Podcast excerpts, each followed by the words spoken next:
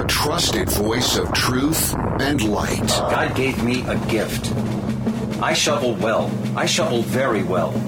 And a rally point for those who've accepted the reality that they are not sheep. We've got a blind date with destiny. And it looks like she's ordered the lobster. This is the Bryan Hyde Show. Well, hello there, and welcome to the show. Ah, we've made it through another week. Things just keep getting more and more interesting as we go.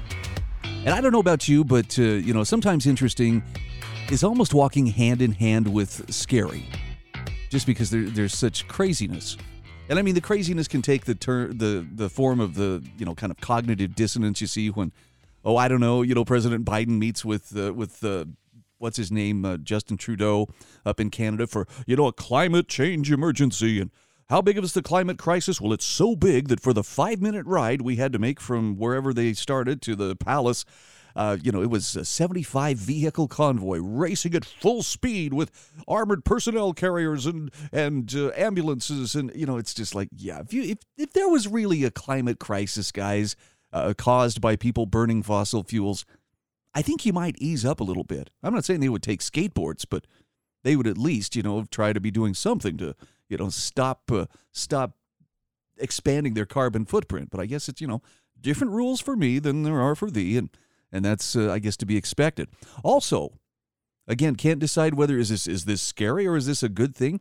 China and Russia have apparently uh, come together for um, they they find some common ground, and this is very scary to people at the uh, top of the chain in in the, the U.S. government, which can't decide. Okay, is is Russia such a threat that you know we have to you know what, they, what were they saying? They had weaponized carbon. They had weaponized hydrocarbons. You know to the point that they're this energy giant that's that's holding the world in a stranglehold because of their vast energy reserves. But at the same time, we're supposed to, you know, believe, well, they're just really a colony of China now, you know. oh, they're just a paper tiger. And I guess the, the point here is it's propaganda.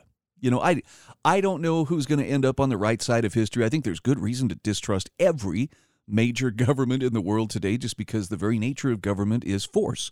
But the more we get this duplicitous, well, they're the strongest, biggest threat in the world, and ah, they're just, you know, they're losing their butts in a place called Ukraine. You know, speaking of Russia, it's it just seems like uh, there, there's a lot of casting about what will people believe, what will they do, and and I honestly believe a lot of it is intended to scare us. And and I'm going to share some stuff with you today that I think is legit scary, and it has nothing to do with the governments of the world or nothing to do with political manipulation here and there. In fact, the scariest thing that uh, recently happened was last week when we dodged one of the biggest. Uh, I got to choose my words carefully here. Um, we do- I'm just going to say we dodged the biggest bitch slap that uh, our solar system could could hand out to us, and that is uh, a, a chromatic mass ejection from the sun. Scary, scary stuff. Yeah, what are you going to do about that? Well, uh, we'll pass another law. The sun has to listen when we pass a law. No. But before I go down that road, because again, my, my goal here is not to make you scared or not to add to your anxiety. Lord knows we have enough of that going on. But I want to share with you a commentary from da- Daisy Luther. She is the organic prepper. She is a fountain of wisdom and, and good, hard won, applied knowledge. A lot of this she's applied herself. But she offers some very welcome encouragement on how, in spite of things feeling like they're spiraling out of control and leaving us wondering, you know, what's to come next? What's the next shoe that's going to drop? Daisy says, Here's how I know you'll survive this. She says, There's a survival secret that not a lot of people talk about, and it's how I know that more than likely you're going to survive whatever's coming at us next. She says it's easy to get swept away by the doom and gloom and the pending disaster of the moment. At times like this, it feels like we have annihilation bearing down on us from every angle. Our economy is almost kaput. Nuclear powers like Russia and China aren't our biggest fans, and well, civil war could erupt at any moment. And that doesn't even take into account random natural disasters like wildfires and hurricanes or horrific accidents like the train derailment in Ohio. She says it's enough to make you wonder how on earth you're going to manage to live through what's coming. Well, suddenly there's an avalanche of overwhelm, and it's the kinds of questions that keep preppers up at night. Do you have enough supplies? Can you trust your group? Are you really ready? What if you forgot something vital? How can you get more money to get prepped?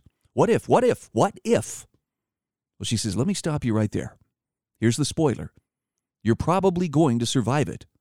She says, I have a lot of, of, evidence supporting that, but here's what you need to consider when you feel like you're not going to make it. First of all, she says, you need to remember that you come from a long line of survivors. It's quite literally in your blood. If your ancestors had not survived for dozens of generations, you wouldn't be here. It's not enough to have simply reproduced. Someone had to get the next generation to adulthood so that they too could procreate. So while probably, you know, some died of, during horrible events in the past, plenty did not. Your ancestors survived it all. She says they survived big things like plagues and wars, the Great Depression, the threat of annihilation from various enemies, and natural disasters during times we couldn't predict them, and warn people, you know, using the news. They've survived smaller things like floods, hurricanes, the savings and loan crisis, childhood diseases, the high price of gas, bad storms, hyperinflation, accidents, and of course, governments running amok.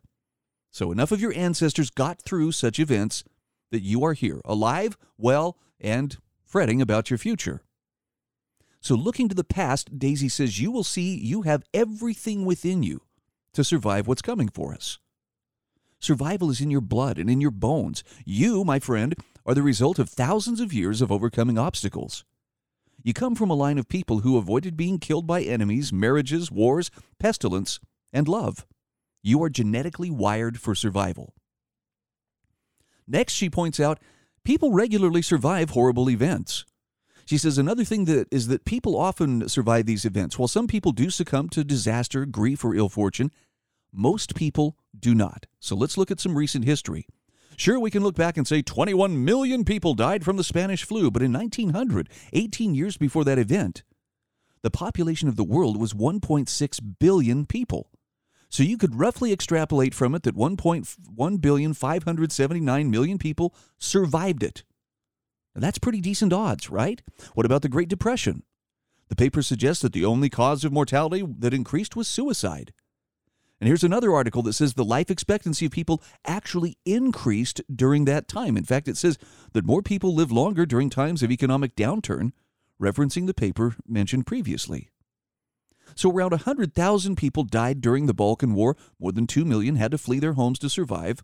The population of that area was about 4 million people. So, again, while that death toll was horrific, far more people survived than did not.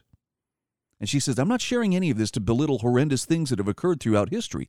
Any death that comes from a disaster or a war or a genocide or economic catastrophe is a terrible thing. But the fact is that more people live through terrible events than succumb to them. She also reminds us that some of it is out of your hands. All of this is why we prep. We want to put ourselves firmly on the side of those who make it through to the other side. We want our families to suffer less from terrible events. But even people who've never heard of prepping, who've never stacked up a five gallon bucket full of food, and who haven't read any books or articles about the topic, still have a decent chance of making it through. Now, of course, some things are completely out of our hands. If you're at ground zero when a nuke hits, no amount of preparation is going to save you. Same thing goes for a terrible accident at the workplace or a collision with a drunk driver.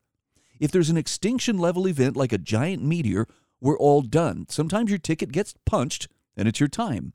But she says there are also personal circumstances that can prevent survival, such as reliance on daily medication or equipment. And again, this is largely out of our hands, and there's just so, so much that we can do about it. She says we prepare to give ourselves the best odds possible, and we're right to do so. Daisy says, I feel much better knowing I have skills and supplies put back that just might give me an edge during hard times. I will always be glad that I've taught my children vital prepper knowledge. Maybe we won't live through it, but find a way to thrive in doing so. Or maybe we won't just live through it, but find a way to thrive while we're doing it. So, survival is how we're wired. Even silly people are wired for survival. Things might get very, very hard. The world could change dramatically, and for the worst, we may wonder how on earth we're going to do it if we lose our house, our car, our way of life, our stability. By the way, she says, I've been there. And you know what? That'll really suck if it happens. But eventually, we'll come out on the other side, and even while things are bad, We'll love people. We'll find reasons to laugh. We'll enjoy whatever it is we're eating. We will do our best to keep in touch with the things that make us human. We need to focus on those simple joys instead of focusing on what we've lost. We just have to keep going. And if we do, we will probably survive. So the point is, you're going to make it. You got that? If you're wondering whether or not you're going to be able to survive all this, you know what? You probably are. The statistics are in your favor. You were born to be resilient. So you need to just keep on doing the best that you can. Prepare to the best of your ability, learn new skills to make it a little bit easier, be ready to adapt to your changing circumstances. Control what you can, let go of what you can't control. Remember to find happiness wherever you can. And she says, above all, don't forget who the heck you are. I really needed this. Maybe I'll explain this in a later show, but uh, this this week has been a it's been a doozy. But I'm really grateful for Daisy Luther's take. This is the Bryan Hyde Show.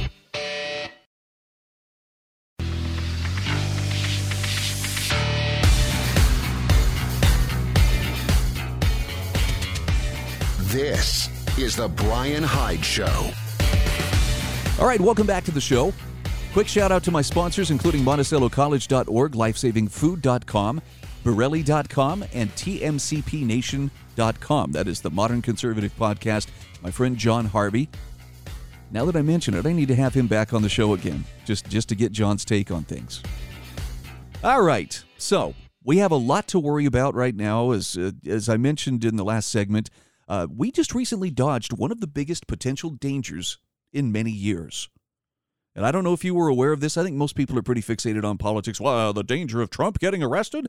That's not the one I'm talking about. Actually, I have a great article here from J.R. Dunn. This is from AmericanThinker.com. Dodging the Apocalypse. J.R. Dunn says a little over a week ago on Sunday, March 12th, a near catastrophic event occurred that could have wrecked the lives of everyone reading this. And this is a quote from the article that he's referencing and is linked to here a powerful solar eruption on the far side of the sun still impacted Earth. A massive eruption of solar material known as a coronal mass ejection or CME was detected escaping from the sun at 11:36 p.m. EDT on March 12th of 2023. The CME erupted from the side of sun opposite Earth. Now what he's talking about was a replay of the Carrington event of September 1st, 1859. Suddenly, British astronomer Richard Christian Carrington spotted what was what he described as two patches of intensely bright and white light erupting from the sunspots. Five minutes later, the fireballs vanished, but within hours their impact would be felt across the globe. That night, telegraph communications around the world began to fail. There were reports of sparks showering from telegraph machines, shocking operators and setting papers ablaze. All over the planet, colorful auroras illuminated the nighttime skies, glowing so brightly that the birds began to chirp, and laborers started their daily chores, believing the sun had begun rising. Some thought the end of the world was at hand. So, what happened on March 12th was very similar to that, night, to that 1859 outburst, only worse. Early estimates suggest that this explosion was 10 to 100 times more powerful than the Carrington event of 1859. Now, thankfully, it was facing away from us and not facing directly at us. One serious difference, uh, of course, is that if it had been facing in our direction, if the Earth had borne the full brunt of that blast, we can scarcely imagine the results. And this, this is sobering to consider. It's likely that all operating electrical systems would have been immediately destroyed, same as the telegraph systems in 1859. I mean, come on. How many people had computers? How many people had phones? How many people had electric circuitry in, in their cars, their vehicles, uh, their horses, for that matter? Okay, you see the difference? Any active electronic instruments, possibly even those that happen to be shut down, would have been fried, transformed into useless hunks of metal, plastic, and silicon. The electrical and electronic networks, in other words, the net that formed the framework of the third millennial civilization, would have been annihilated by the sun and once they were destroyed, all power would vanish, industry would grind to a halt, massive amounts of data, including almost all financial data, would simply disappear. All methods of communication beyond voice range would no longer exist. It wouldn't be a matter of waiting to be rescued by a government of any sort. Government would have shrunk to little more than a notion. The very tools on which relief and even recovery depend would have simply vanished. The consequences beggar the imagination. A new dark age would have been the best option to expect. So, the event did have some spectacular effects, like auroras seen much further south than usual. Usual, and again, keep in mind it was facing away from us. For some hours, radio transmission was down above the Arctic Circle globally. Oddly enough, AT itself may well have been affected. The author says that uh, Sunday night I was on duty as I usually am and just shutting things down when the wave front of this thing struck the earth a little after 11:30. He says my PC immediately slowed down, certain functions started acting iffy. While putting in the final graphics, I soon learned that they wouldn't insert and that the entire graphics system was useless. After a little work, I came up with a plausible hack that I thought would cover things only to learn the next day that the server was down and not loading any scheduled material. It took AT's excellent tech team several hours to straighten this out. Now, the point is, very little has been made of this. If you've noticed, the media has blithely skipped past it. People who spew bloody froth over global warming and other bogosities didn't so much as twitch, possibly because this can't be blamed on capitalism or industry or on the GOP. Most of the populace is blissfully ignorant much the same as a girl that uh, the author used to know who lived in Carlstadt, a small New Jersey town not far from New York City. A few weeks after she decamped, in dubious circumstances, for the wilds of central Jersey, he says, I learned from the papers, I was in real estate and kept an eye on things in the area, that a 500 pound aerial bomb had been found in a garage on Garden Street. It had been there since World War II, and over the decades had started to deteriorate, the TNT sweating nitroglycerin a highly explosive and extremely unstable compound that settled to the bottom of the casing. That thing could have gone off any time and it would have leveled everything on that side of the street for 200 yards in each direction. The address of that garage was two door down, two doors down from where that girl had been living. For over a year's time, she had spent her days in a rather nice little apartment without much thought or worries, while a few steps away, an instantaneous death slept without her ever knowing it. Now, he says, no doubt there are people out there who can't understand the CME any more than Mimi did that bomb. But he says events like this are valuable in that they lend perspective. One of the major flaws of conservatism is its defeatism. If the leftism is apocalyptic, conservatism is chiliastic, always eager for that eschatological moment of doom and judgment. Doesn't matter what it is China, Soros, fentanyl, the cartels, CRT, transgenderism. Every time a cat falls from a tree, a mob suddenly pops out of hyperspace, ready equipped with sackcloth and ashes. The last day is always dawning, the seals ever breaking open. There's an entire school of paleoconservative thought devoted to utter, de- utter defeatism, calling itself the remnant. But more on that at another time. By the way, I believe in the remnant.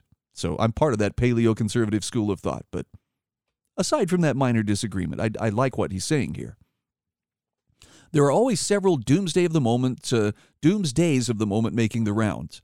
A recent example has been a revival of World War III due to the war in Ukraine. That events will, at any moment, escalate until the silos open up and the missiles start flying. Well, he says, I have my doubts. If I were Vlad Putin and had spent the last year watching my much vaunted tanks and fighter bombers and Hind gunships falling apart on the front lines, I'd think twice about calling out my far more complex strategic missiles. Similarly, very informed people, scientists of the first rank, had long been predicting a return of the Carrington event for 50 years or more, as long as it had been understood what actually happened. They didn't know when it was coming. A century or maybe a century and a half? He says, My sympathies to those who insisted it would be 500 years. And they were right, it did come, but not in the manner expected.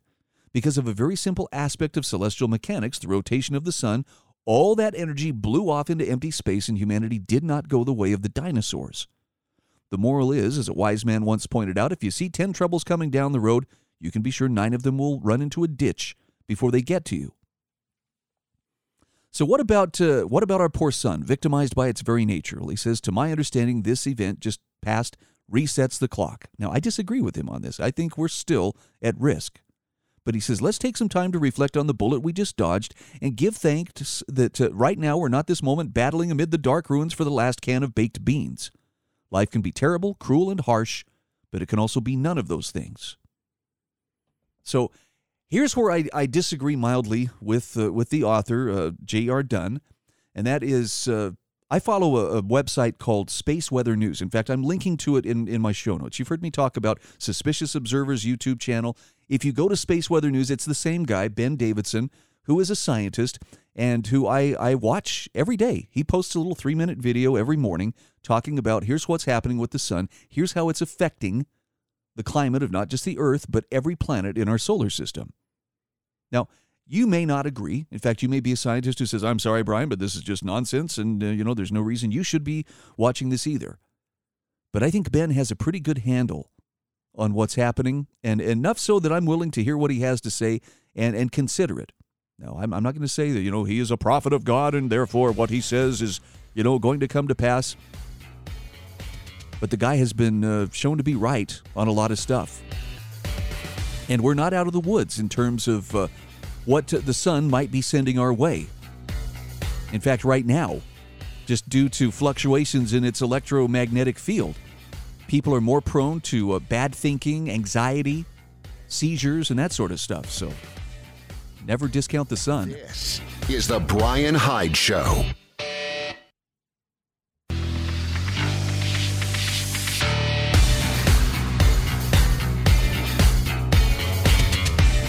This is the Bryan Hyde Show. All right, welcome back to the show. So, and yeah, I know I don't I don't want you worrying now every time you go outside. Okay, not only do I need sunscreen, but I need to make sure that every electronic in my house is in a Faraday cage and you know protected from uh, coronal mass ejection. I would really encourage you though if you get the chance to check out uh, spaceweathernews.com you will find some very interesting uh, material for consideration. And, and, and the, the whole point is there are catastrophes that happen on a fairly cyclical and regular basis. Uh, so, what am I saying? Uh, climate change is real, but it is part of the natural order. How do we know that? Because it's happening on other planets that don't have man and don't have capitalism and don't have industry, and therefore, you know, it's not uh, they're, they're planets where people aren't trying to reduce their carbon footprint because there are no people there. But the key that Ben always points to is people have always survived these events that have come. And by the way, uh, you know, the, the whole uh, Carrington event, you know, frying electronics and things like that. I know for most of human history, that hasn't really been a thing. How long have we really had electronics as a part of our day to day lives? You know, a little over a century. But there are other things that come into play. And things like polar shift, you know, if, if the poles reverse, that can lead to incredible um, crustal shift as well, which could lead to earthquakes and tidal waves and weather phenomenon, lightning, hail, and things like that.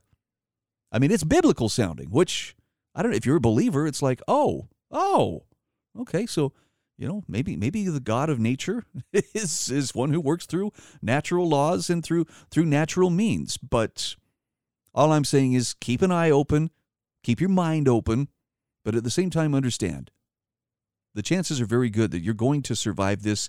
It's just nice to have some awareness. All right, having said that, I'm ready to shift gears. I want to talk about something that caught my eye, and that is uh, breaking free of enemy driven thinking. This is something I've had to do over my lifetime. I still sometimes have to struggle. Okay, am I being enemy driven and how I'm thinking about things? But I can say this from firsthand experience. If you're looking for increased peace of mind, that's one of the surest ways is to just break free of, of thinking in terms of who is my enemy? How do I define myself, you know, by who I who or what I'm against? And Barry Brownstein has a marvelous essay on why liberalism, and, and we mean the good kind, classical liberalism, needs no enemies. He says in his instructive fable, political fable, The Awakening of Jennifer Van Arsdale, George Leef writes liberalism is the one philosophy that requires no enemies. It minimizes conflict and calls upon people to resolve whatever problems arise through peaceful means. See, this is how we know we're not talking about progressivism, which is sometimes uh, labeled liberalism in our time. By liberalism, Barry writes, Leef refers to the 17th century movement that began to free individuals from entrenched interests, from the constraints of the powerful institutions that dominated their lives, the interests of monarchs and church leaders and guilds. Leef observes that human energy and ingenuity were freed to pursue commercial gains rather than confining them to furthering the interests of the rulers. Leef writes Under liberalism, the only way for a person to improve his life is through cooperation with others. There is no place for the theft, exploitation, and domination that other systems invite. There is no need to make enemies. Barry Brownstein asks Is the growth of collectivism and the decline of liberalism why Americans are angrier than ever? With the anger, or with anger, he says, comes the need to blame.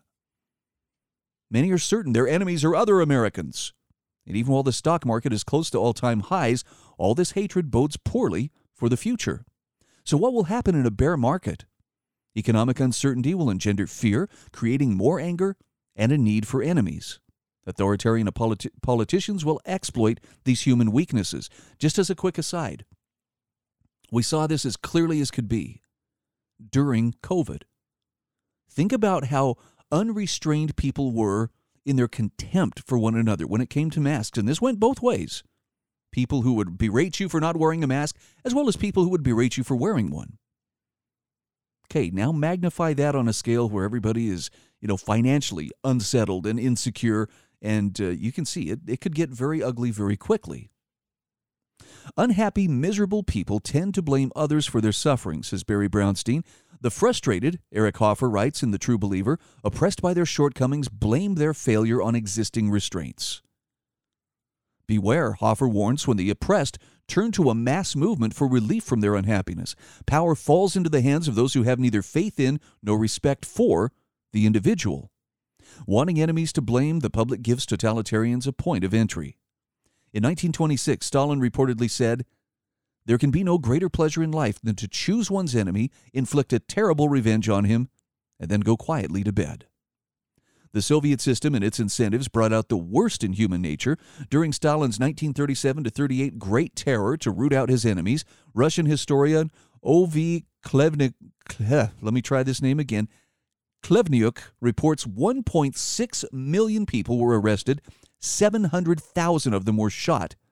Approximately 1,500 enemies killed every day.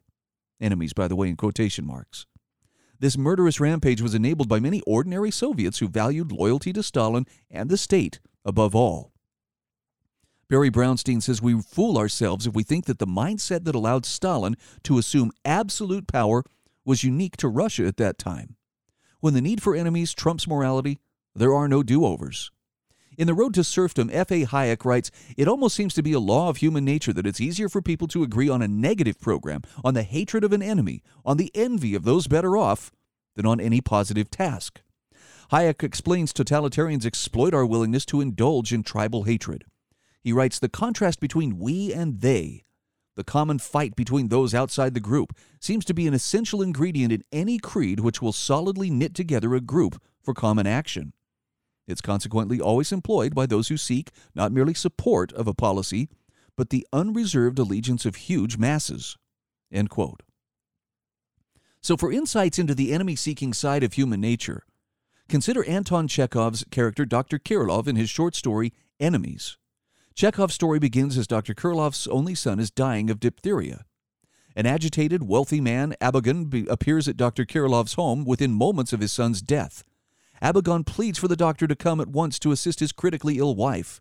Initially, Kirilov, in deep distress, refuses.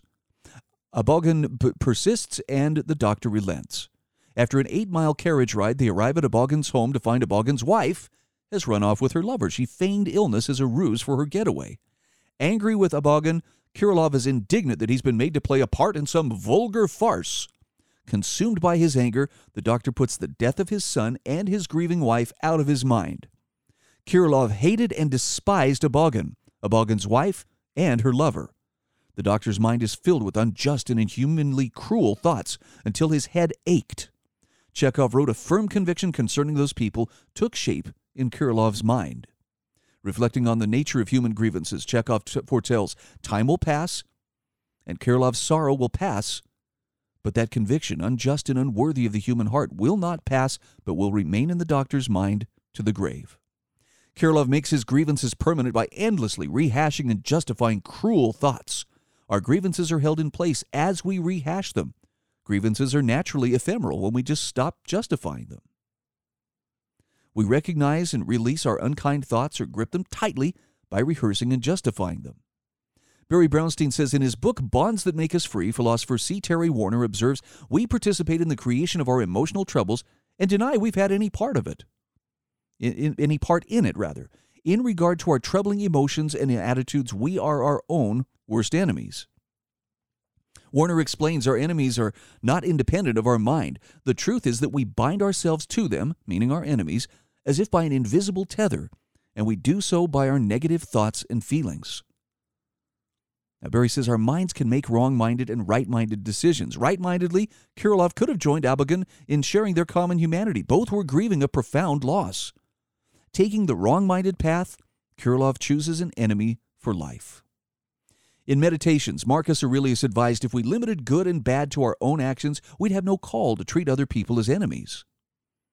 Now, those who are committed to their enemies list are eager to shore up allies. In the theory of moral sentiments, Adam Smith cautions we are not half so anxious that our friends should adopt our friendships as that they should enter into our resentments. So, how does this apply to uh, what's going on around us? Well, during COVID, Dr. Fauci, politicians, and their allies used fake news, hateful propaganda threats, and censorship to stir fear and divide Americans. To Dr. Fauci and politicians, people are statistics to be manipulated, coerced, even made an enemy, like the unvaccinated, for instance. To entrepreneurs, people are potential customers to be served. In his essay, A Virtuous Cycle, James Surowiecki explains that capitalism advocates the fair, treat- the fair treatment of people just because they're, well, people. So Barry Brownstein says, look, the human mind can make bitter enemies from whole cloth by cherishing grievances. I think most of us could see that. Human weakness is manna for authoritarians. The more undisciplined our minds, the more power authoritarians get. The wise individual seeking freedom attends to human frailty. Minds can be creative or destructive, and Barry says be right minded. Stop justifying grievances, embrace liberalism, value voluntary cooperation. As you help others flourish, you will flourish. I've got a link to this in the show notes. Check it out. This is The Bryan Hyde Show.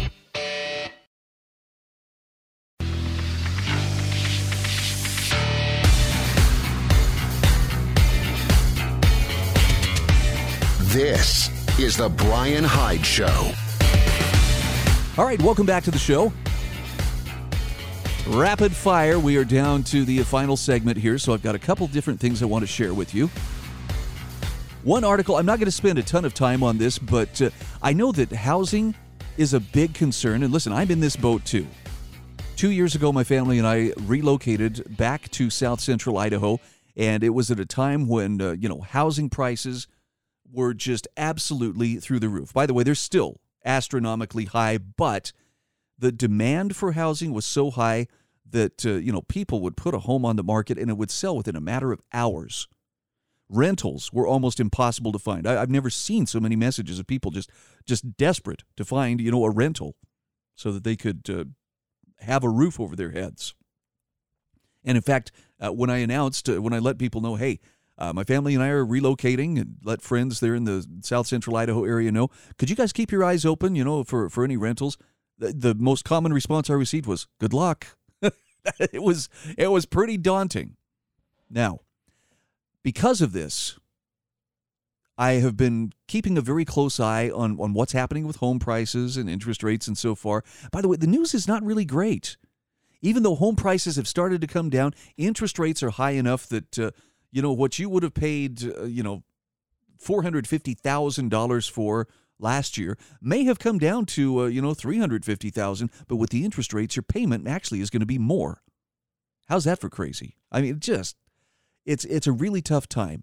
And of course, this is also leading to some problems. And I'm linking an article here about how squatters are taking over homes across the U.S. And more experts are saying that, or some experts rather, are saying that there's just no end in sight.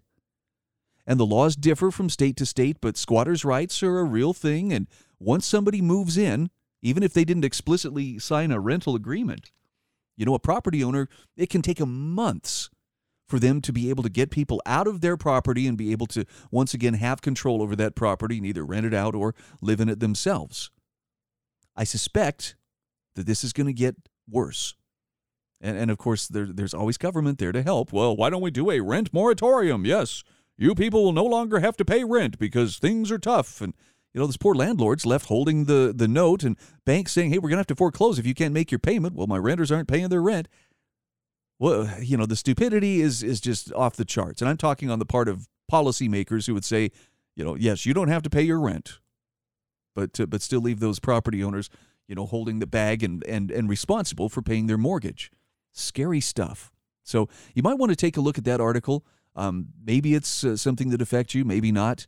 It's a very interesting trend, and I suspect as the economic difficulties deepen, we're probably going to see more of this kind of thing. Also, this is one I wanted to share with you. What will a cashless society look like? Okay, now I feel like I've been banging the, the drum pretty hard trying to warn people hey, this is not a good thing. G. Ed Griffin's Need to Know News, need to know dot news, has a great article, just kind of down and dirty, about what it will look like. A cashless society means no cash, zero. It doesn't mean mostly cashless, and you can still use a wee bit of cash here and there. Cashless means fully digital, fully traceable, fully controlled. And the author here says, I think those who support a cashless society aren't fully aware of what they're asking for. Because a cashless society means no more tuck away cash for those preparing to leave domestic violence, no more purchases off marketplace unless you want to risk bank transfer fraud, no more garage sales, no more cash donations to hungry homeless people that you pass. No more cash slipped into the hands of a child from their grandparent. No more money in birthday cards. No more piggy banks or tooth fairy for your child. No more selling bits and pieces from your home that you no longer want or need for a bit of cash in return. Less choices of where you purchase based on affordability. And what a cashless society does guarantee is that banks have full control of every single cent you own. Every transaction you make is recorded. All your movements and actions are traceable. Access to your money can be blocked at the click of a button when or if banks need clarification from you, which could take weeks, 100 questions answered, and 500 passwords. If your transactions are deemed in any way questionable by those who create the questions, well, your money will be frozen for your own good. Yeah. The point here is we all need to take off our blinkers. Forget about cash being dirty. Cash has been around for a very, very long time. It gives you control over how you trade with the world, it gives you independence. So, what can you do about this? Well, if you are a customer, pay with cash. If you're a shop owner, remove those ridiculous signs that ask people to pay by card. Cash is legal tender. It is our right to pay with cash. Banks are making it increasingly difficult to lodge cash, and it has nothing to do with a virus. So please stop believing everything you hear on TV. Almost every single topic in today's world is tainted with corruption and hidden agendas. Politics and greed is what's wrong with the world, not those who are trying to alert you to the reality. So please pay with cash and please say no to a cashless society while you still have a choice. To me, this is one of the big things to keep an eye on. As you've heard me say, I think it's the biggest decision we're going to have to make in the near future. Are you going to make the right one? I don't know. That's that's on you. All I know is that the people who are, are taking things seriously and who are trying to to be prepared and at least have options, they are really looking around and trying to figure what what can we do? Is crypto going to be the way? Is you know precious metals going to be the way? Is there some other thing, barterable goods, freeze dried coffee, whatever it may be? And I don't know the, the answer, and it, it may not be a perfect answer for everybody. I'm not sure this is a one size fits all proposition. I just have to go by that uh, rule of thumb tangible assets, things you can actually put your hands on, things that you can physically control, are going to be a safer bet than uh, electrons in a computer or somebody's notes on a ledger somewhere. Just a little something to think about. All right, final article this is, uh, boy, this one's kind of a powerful one, too. This is from American thinker Josh Klenoff, is the author. The worst prison is the one you don't know you're in. Now, this is a pretty strong recap of what has been going on with uh, the whole great reset. And by the way, there is some really good news coming out. I don't know if you saw this yesterday. I, I don't know if the footage was from yesterday or if it was uh, from an earlier time, but I told you that Dutch farmers have actually made a very strong standard or making inroads politically to, to take power from politicians who are trying to seize their farms and otherwise dispossess them of their livelihoods for the sake of, you know, we're trying to fight global climate change. And, and, and this is part of the whole great reset uh, mindset. There was some footage that came out yesterday of uh, riot police in, in the Netherlands um, getting sprayed with manure. Now, I know that's, that's not very polite, but uh, hey, you know, the Dutch farmers have been uh, fighting with what's at hand. And I don't know where they got this manure spreader, but wow. I, I actually felt sorry for, for the shock troops. I felt sorry for the riot cops because they were getting hosed down and it was it was not pretty. France Holy cow, have you seen what's been going on in France? Our media has been very, very quiet about this. Really, no, everything's great. Look, look this way. Look away, citizen. Don't look over there. You know, it's not just the barricades burning in the streets, but people have been rioting. It started over pensions. But yesterday, something remarkable happened, at least in some locations. Riot police took off their helmets and actually joined with the protesters, firefighters as well. It's shifting. And, and, and Macron may very well be on his way out of power. Why would people be standing up? Well, it's, it has to do a lot with the World Economic Forum and the policies they have been carefully and even not so carefully trying to push and implement on a global scale. So, this article from Jack Klenoff talks about who is Klaus Schwab. He gives you the rundown on, on what, uh, what the World Economic Forum is trying to do, how it's trying to create more agile forms of governance, which just means better ways to, to get you under their control. He talks about how they used COVID 19 as a means of, of seizing power. And basically, what they're trying to do, and, this is part of that cashless society, is to build a digital prison that will claim to, to uh, provide safety, security, and convenience. This is a phrase that I think ought to, ought to stick. It has been called the digital Dachau. As Benjamin Franklin said all those years ago, those who would give up essential liberty to purchase a little temporary safety deserve neither liberty nor safety. Now, I don't care how conspiratorial it sounds, and if you want to say, Bryan, you know, you need to get your tinfoil hat loosened a little bit, it's cutting off the blood flow to your brain. Maybe. I could very well be wrong. But but something tells me that no, this is this is a legitimate problem. It's a legitimate threat. And it's not something that we ought to be going along with, no matter how convenient it may appear on the surface. I think we're, we're being herded into a place where most of our innate rights will be denied. They will be converted to simple privileges that will be either granted or denied by those who hold power. Fewer and fewer people actually in power. And essentially, we will be the ones who will own nothing and be happy, in their words. We will eat the bugs because that's, uh, you know, sustaining to nature. I don't think they have our best interest in mind. What do you think?